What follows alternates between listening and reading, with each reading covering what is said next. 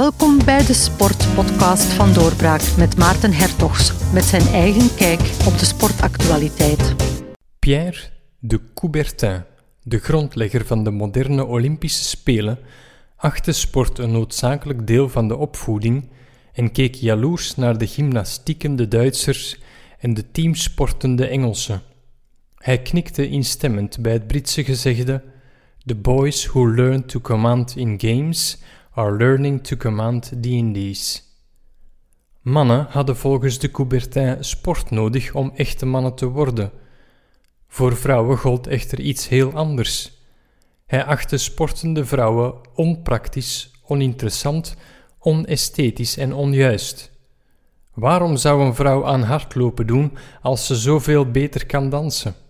Een vrouw was volgens de Coubertin niet geschikt voor sport. Zij behoorde bekoorlijk te zijn. Als ze per se aan lichaamsbeweging wilde doen, mocht ze dansen. Hij mocht graag naar ballet gaan kijken en had vanuit zijn pluche zetel hoegenaamd niet door dat de dansende vrouwen op het podium even goed zweten en dat conditie en spierkracht vereist was voor hun discipline. Gelukkig liggen die tijden ver achter ons. Een vrouw hoeft allang niet meer enkel mooi te zijn.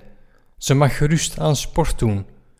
Sinds tweeduizend twaalf, dat voelt toch behoorlijk recent, mag dat zelfs voor het eerst in alle Olympische disciplines. En toch staart in tweeduizend drieëntwintig de geest van de Coubertin je plots weer aan. Onlangs vond het tennistoernooi van Madrid plaats. De nummers twee van de wereld bij de mannen en de vrouwen waren allebei jarig op vijf mei en kregen van de organisatie een taart. Arina Sabalenka poseerde met haar taart in haar handen. Carlos Alcaraz poseerde gehurkt voor vier mannen die samen zijn buitensporig veel grotere verjaardagstaart droegen. Met dat akkefietje was de kous niet af. Op alle koorts waren ballenjongens en ballenmeisjes in shorts en t-shirts aan het werk, behalve op centercourt. Daar waar de grootste namen spelen en het meest gefilmd wordt, vielen geen ballenjongens te bespeuren. Enkel ballenmeisjes in een opvallend tenue, opwippende minirok en croptop.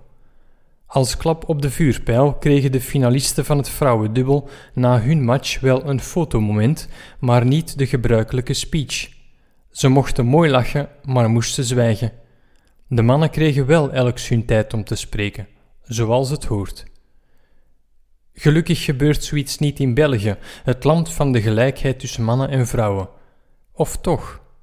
Racing Genk en Standard spelen op achttien mei de finale van de beker van België, in het vrouwenvoetbal wel te verstaan. De match wordt, zoals dat hoort, gespeeld op neutraal terrein, zijnde Sclessin, het stadion van finalist Standard. Ik hoor u denken, dat is dan toch geen neutraal terrein?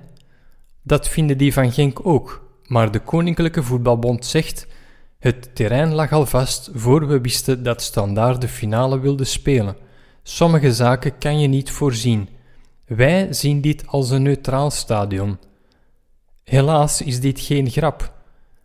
In het mannenvoetbal is het Koning Boudewijnstadion dé plek voor bekerfinales. Kan u zich voorstellen wat het zou geven als de beker bij de mannen op het veld van één van de finalisten gespeeld zou moeten worden? Het kot zou te klein zijn. Maar nu is er geen vuiltje aan de lucht. Twee maten en twee gewichten, ook in België. Het lijkt alsof de geest van de Coubertin sportorganisaties nog steeds influistert wat vrouwen moeten doen. Mooi zijn en zwijgen.